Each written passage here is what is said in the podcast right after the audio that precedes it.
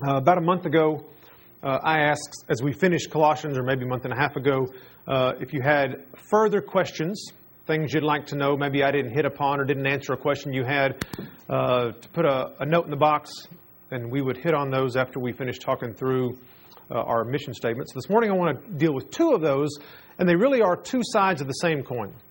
Uh, there were two different questions. One, does Colossians teach universal salvation, specifically referring to chapter 1, uh, verses 5 and 6?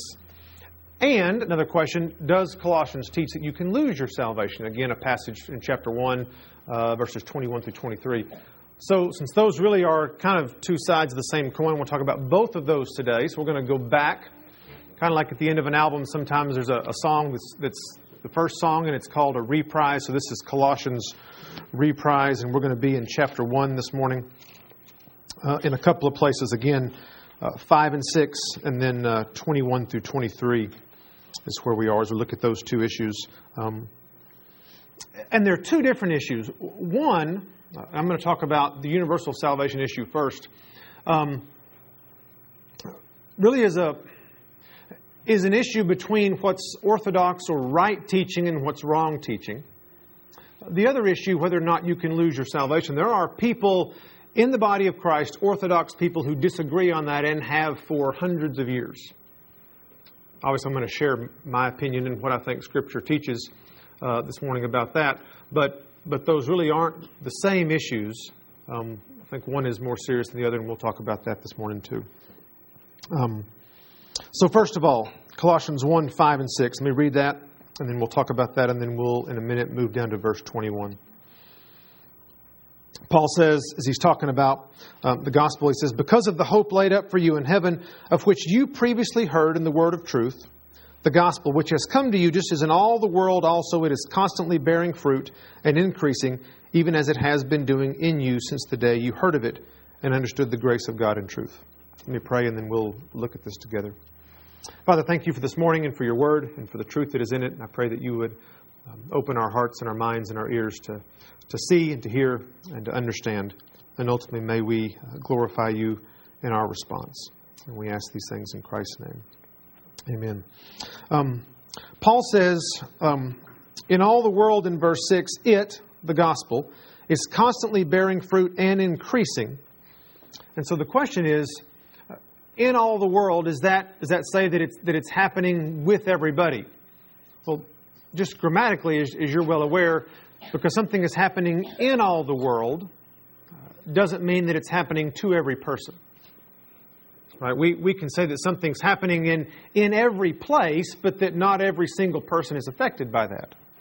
And so the, the first thing that I would say is that uh, in all the world doesn't mean that all the world is bearing fruit and increasing.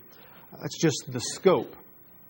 Um, because it is true that wherever the gospel goes, at some point in time there is success because uh, we read in Revelation that uh, there are people from every tribe and language and people and nation. The gospel is successful, but that doesn't mean that every single person responds appropriately. So that's the first point. Uh, the second point is some other things that Paul says that help us clarify does he really mean that it's every person in every place or, or just in every place? Notice what he says about the Colossians themselves in verse 6. Towards the end, he says, Even as it has been doing in you, this bearing fruit and increasing, since it showed up. No, it says, since the day you heard and understood. See, there's something that has to happen before the gospel can bear fruit and increase. Someone has to hear, someone has to grasp the meaning. Right, there's hearing and understanding.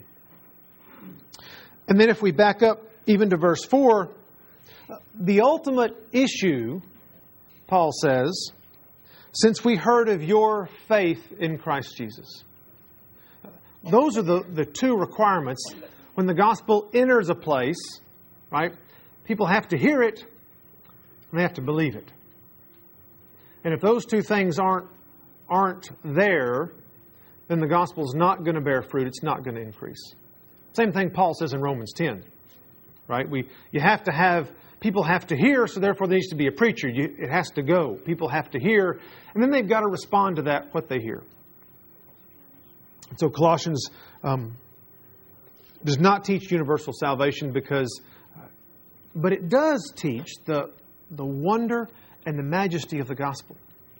That when it goes into a place, it does bear fruit and it does increase. And that's good news for us. And it's good news for the people around us who don't yet know. That gives us hope. The gospel is power, it's, it's effective. The problem, though, that we run into, especially in places like this, all across the South, really, what we call the, the Bible Belt, is this kind of quasi universalism. That's what I want to call it. It's exactly the same thing that happened in the Middle Ages, the Roman Catholic Church. See, there was this idea that then, back then, the state and the church really were one entity in people's minds. If you were born as a citizen of the empire, then you were a member of the church. And if you were a member of the church, you were going to heaven. Uh, it's kind of like this if you are a citizen, you are a member of the church. And if you are a member of the church, you're going to heaven. Therefore, if you're a citizen, you're going to heaven. That's just a, just a very easy analogy to follow. And that was how a lot of Europe thought for hundreds of years. And even after the Reformation, when they stressed, no, no, no, it's not, it's not, it's not where you're born or that you're part of a church or that you do these things, it's about faith. Even for 200, 300 years after that, there were still things, and there still are today, things that are called the state church. I'm part of a culture that is religious, and so therefore, God must love me and I must be going to heaven. And you know, the South, the United States, is not a whole lot different than that. You can meet people who have who were almost born in the church. Their first Sunday alive, they were they were sitting in a pew somewhere, and have been their whole life. And because that's just the culture, it's what I do. I'm part of a church. I, I must be saved, right? I've been here all my life. And I'm a fairly decent individual. I must be a Christian. That quasi universalism is what we have to deal with more than is everybody saved. There's, there's probably very few people in the U.S., though there are some who think that. But in the South, we deal with that quasi universalism all the time. And the question for us is have we believed or have we just been doing church all our life? As we engage with people, as we talk with people that we assume are Christians because they go to church, we need to make sure as we dialogue with them that we're defining terms in the same way that they're defining terms. That, we, that we're willing to get to the root of the issue if there's ever even a question in our mind. I wonder if they're a believer. I know they go to church all the time. Are we willing to enter in the dialogue with them and, uh, and see why it is they think they're going to heaven? Is it because I've been in church every Sunday since I was born, or because they've placed their faith in Christ. And that's the issue. So that's the first thing uh, universalism.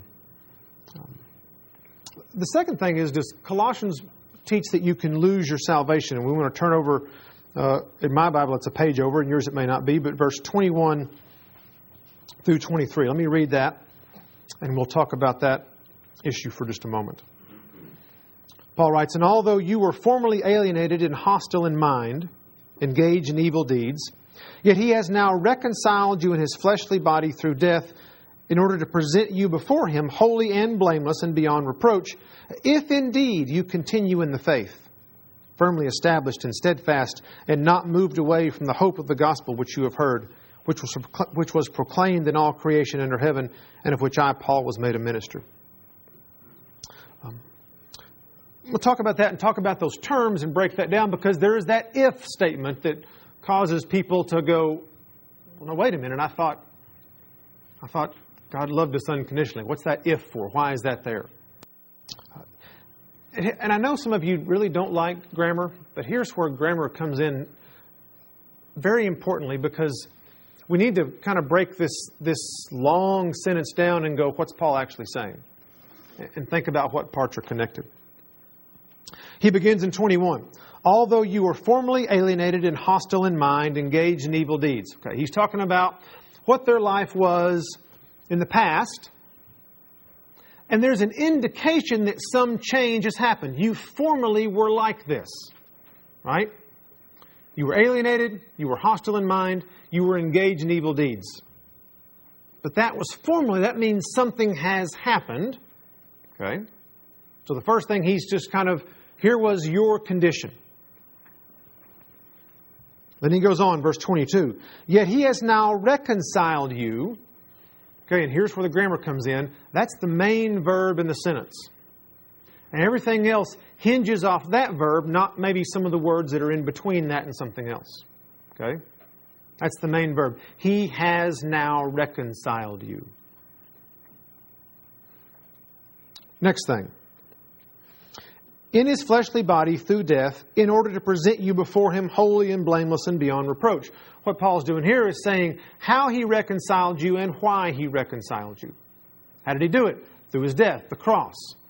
That's how we are reconciled. It's through the blood of Christ that our sins are paid for, the wrath of God is satisfied, and we receive His righteousness. Why does He do that? He does it to present us to His Father, holy and blameless and beyond reproach. He does that so that we become a gift to the Heavenly Father. Look, Dad, what I purchased for you those people that you have loved and that you sent me to. Then we get to verse 23. If, ah, see, there's the condition, right? Here's what I've, here's my part now. Here's what I've got to do, right? And if I don't do this, maybe not. Let me, let me read it without the stuff in the middle.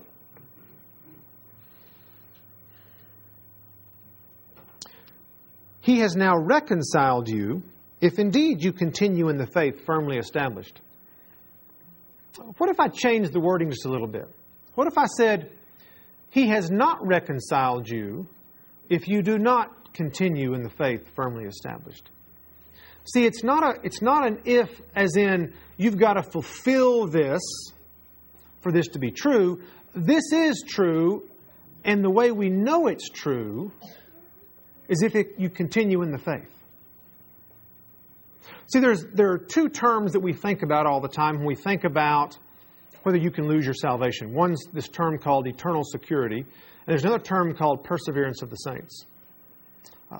If you define them correctly, they mean the same thing. But I like one better than the other.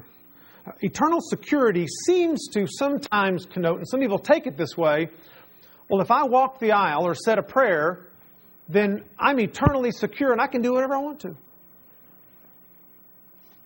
because somehow there's this stamp that happened. There's this thing I did. I walked an aisle or I said a prayer and I got a stamp and it's my get out of hell free card and whatever, right? Life can just go on the way it's always gone on because I'm eternally secure. That's, that's a different connotation than perseverance of the saints. The Bible teaches that if you have been saved, you will persevere. That's what Paul's teaching here. He has reconciled you, and the way you know that is if you continue in the faith. It's the same thing that John says in, in 1 John. We know that they were not of us because they didn't remain with us. Right? They left. They, they walked away. And, it, and John's not talking about just walking away for a couple of weeks and getting involved in sin and then repenting and coming back. He's talking about people that have turned their back and, and walked away. Maybe you've heard people, I've heard people say, I tried Christianity for a while. Well, you can't try Christianity. It's not, it's not like a dish that someone cooks. And can I try something and see if I like it? Right? Either you place your faith in Christ and you, you, as we've talked about, you change allegiance, or you don't. Either you, you exhibit true faith or you don't. And so the issue is that people that are saved will continue to walk with Christ. Now, that doesn't mean that we don't stumble. That doesn't mean that there's this straight line that goes from salvation to glorification that never has any bumps in the road. Sometimes there are bumps in the road. Sometimes we fall away. Sometimes we get involved in sin. Sometimes Christians can even become addicted to sin. But the issue is over the course of life, did someone walk the aisle or, or say a prayer and then for the next 40 years, until they die, there's nothing? That's the person that I would be concerned about. Not the person like Paul who doesn't do what he wants to do and does what he doesn't want to do on a regular basis. And then falls on their knees before God and say, God, why am I still doing this? That continual issue of repentance and sin and repentance and restoration and sin and repentance and restoration is not what Paul's talking about. And ultimately, Paul is talking about when he says in verse 23, if you continue in the faith, right now he's not even talking about actions at all. He's talking about you're continuing in the truth of the gospel. In other words, I've, I've grasped these truths that Christ died for me, and, and, and that's who I am. And he's not talking about what we do, how that's lived out. He does talk about that in chapter 3 and chapter 4 in, in great detail. And what he's talking about here is the results of coming to faith in Christ is a man or a woman who perseveres long term, who continues to walk, maybe stumbling sometimes, maybe seemingly lost sometimes. I don't know what to do. I can't get over this sin. But it's, but it's the one who, as we look at their life long term, there's perseverance. It's not the one who's lackadaisical and, oh, yeah, I've got security. I'll do what I want to. And they have left not only the church, but left the faith. The truth that, that God loves us enough to save us, but also loves His creation enough to use us. And people use lots of verses in the Bible to argue both sides of, of that issue that you can lose your salvation or you can't lose your salvation, or you can lose it and get it back, or, or well, that person lost their salvation versus, oh, that person was never a Christian to begin with. And we argue about semantics and stuff. The issue for me, though, comes down more to the character of God. And I want to look at a passage that we've looked at before in here uh, right after we arrived back in 2010. And some of you weren't here for that. Because the issue comes down not so much to I can pick a verse that I think proves this or that, but what, is, what does God's character say about when He when He makes a promise, when God says, I'm going to do this, what does His character say to us about whether we can trust that or not? Whether we can depend upon that or not? You're familiar with a man named Abraham. You know Abraham. He was the guy that, uh, before God called him, he married his half sister. I don't know in that culture whether that was a good or a bad thing or not. I'm not sure. The Bible doesn't say. But then God shows up and said, Abraham, I got a deal for you. Go to this place I'm going to show you, and I'm going to give you lots of kids, lots of land, and I'm going to bless you. And Abraham says, Okay, sounds good. And so he travel several hundred miles to this place we call the Promised Land, modern day Israel, and he sets up shop there. Doesn't own a stitch of dirt, but he went all that way seemingly in belief. And there was a famine. And he didn't like that very much. And, and I don't know if he consulted God or not, but he decided, eh, this isn't going to work. And he, he heads south to Egypt. And while he's in Egypt, he looks at his wife and thinks, she's a looker. And I don't want people killing me and taking her. So let's remind people, dear, that you are my sister. Sort of true, right? But let's forget about the wife thing. That way, someone won't kill me and take you. It's a loving husband, isn't it? Right? I'm willing to sacrifice you. They, they may take you, but at least I'll be safe, right? If we, if we think about that just a little bit, God promised lots of kids. If you're dead, can you have kids? I mean, if God knew, I mean, if Abraham knew about God at this point in time, he, he would have said, God's trustworthy, I'm not going to die. But he didn't. Well, that all gets worked out, and they come back to the promised land with, with stuff.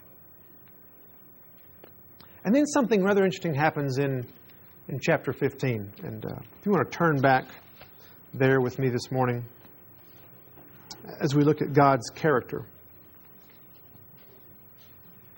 Genesis chapter 15.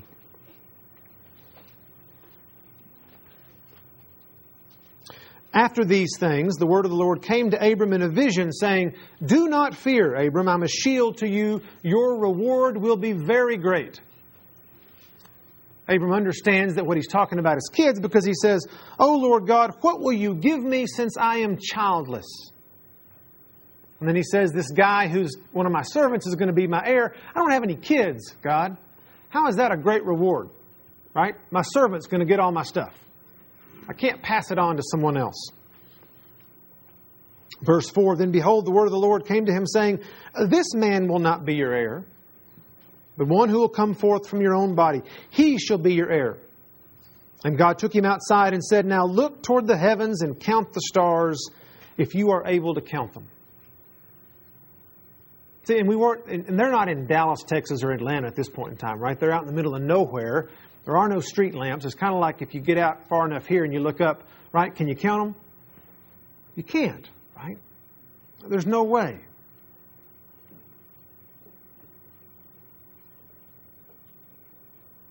And God said, So shall your descendants be.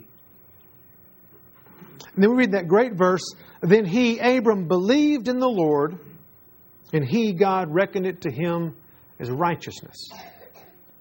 God revealed truth to Abraham. Abraham believed that truth, that revelation, and God said, Because of your belief, not because you're a lousy husband, not because you're willing to sacrifice your wife's good for your good, but because you believed, I'm going to credit to your account righteousness. You're not righteous, Abram. But I'm going to credit to your account righteousness because of belief. And everything that happens after that, we have to remember happens after that. Abram has believed, and he's been credited with righteousness. Okay? And then God continues talking. And he said, I am the Lord who brought you out of the Ur of the Chaldees to give you this land to possess it and then Abram's got a question. Okay, how am I going to know that I'm going to possess it? I don't own anything yet.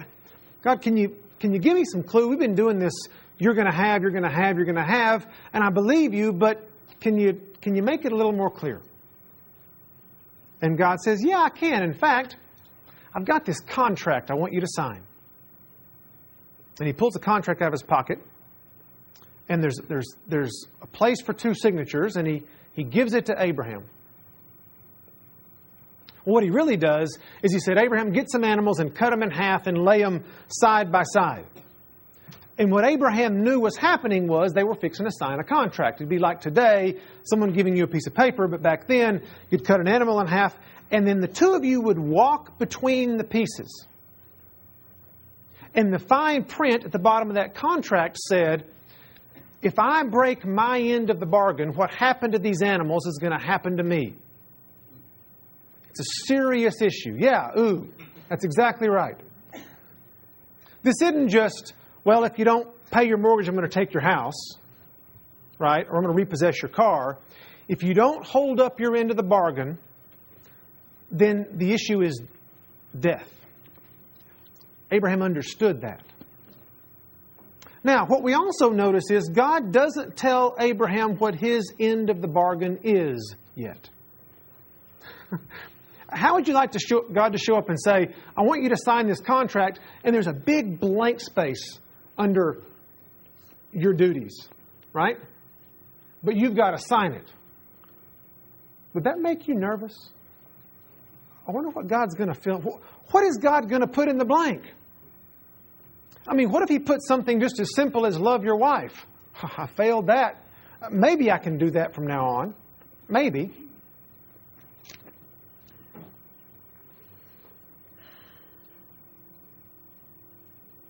Verse 12 When the sun was going down, a deep sleep fell upon Abram, and behold, terror and great darkness. Yeah, I'd be afraid too. I don't like the way this is shaping up at this point in time. And God said to Abram in verse 13, Know for certain that your descendants will be strangers in a land that is not theirs. They will be enslaved and oppressed 400 years, but I will also judge the nation whom they will serve, and afterward they will come out with many possessions. As for you, you shall go to your fathers in peace. You'll be buried at a good old age. And then in the fourth generation, they will return here, for the iniquity of the Amorite is not yet complete. Okay, we know God's end of the bargain. You're going to have lots of kids. They're going to be enslaved, but I'm going to free them from slavery 400 years later. That's a long promise. Okay, God, what's my end of the bargain? And it came about when the sun had set that it was very dark, and behold, there appeared a smoking oven and a flaming torch which passed between the pieces. On that day, the Lord made a covenant with Abraham. See, Abram's over here sitting on the side watching this. And this smoking pot and this flaming torch walk between the pieces. And Abraham's going, I don't have to sign?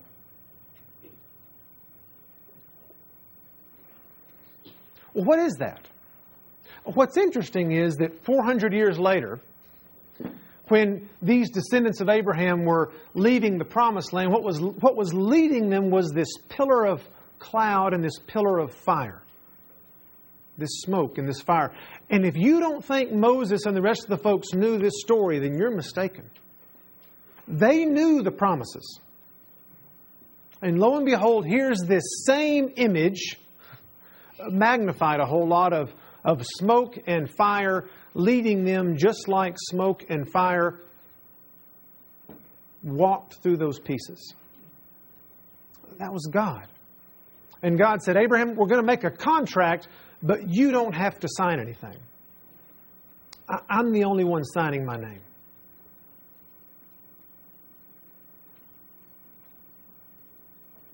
Isn't God taking a risk here? I mean, what if Abraham turns out to be a rascal? Oh, wait, let's see. In the next chapter, he commits adultery to try to solve the problem of no kids. And then a few chapters later, he lies about his wife again to try to save his own hide because now he's got kids, so it's okay. And then his descendants. Isaac turns out to be a buffoon. Jacob is someone I would never want to do business with. He would, he would cheat anything out of you if he could. And on and on and on and on. His descendants are, are scoundrels. There's a few bright spots. Joseph was kind of a, uh, he started out poorly, but he turned out to be a pretty, pretty decent guy. But the rest of them,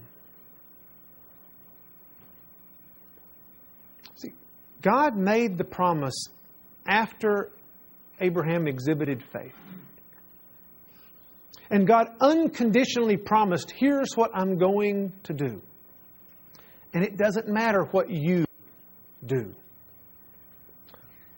Part of God's character, part of why I believe when, when, when you exhibit real faith, a faith that will persevere, and as we read in Ephesians, God seals you with His Holy Spirit.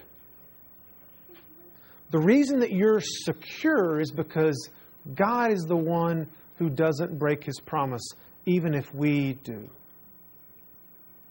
Even if he doesn't require anything of us. Now, we read in the New Testament that God really, really does want us to live a life that pleases him. But his character, exhibited from beginning to end, is a God who keeps his promises. And his promise is if you exhibit real faith in the revelation that he has given us, that revelation we call the good news of the gospel, which Paul describes in 1 Corinthians 15 as Christ died for our sins according to the Scriptures and was buried and rose again the third day according to the Scriptures. Those, those three things. We have sin. we need something, right? That's, that's been revealed to us. We acknowledge that. We put our faith in the death and resurrection of Jesus Christ as payment for those sins, as we've talked about before. That, that changing of allegiance from I can do this, from taking yourself off the throne and putting God on the throne. When you do that, when that faith happens, God seals you with His Spirit.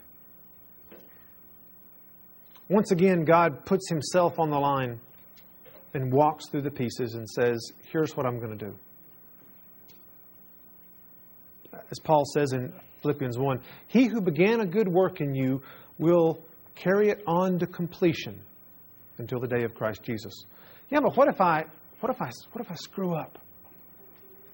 What if I what if I don't do what he asked me to do every single time? Well, the good news is it's not really about you. Ultimately,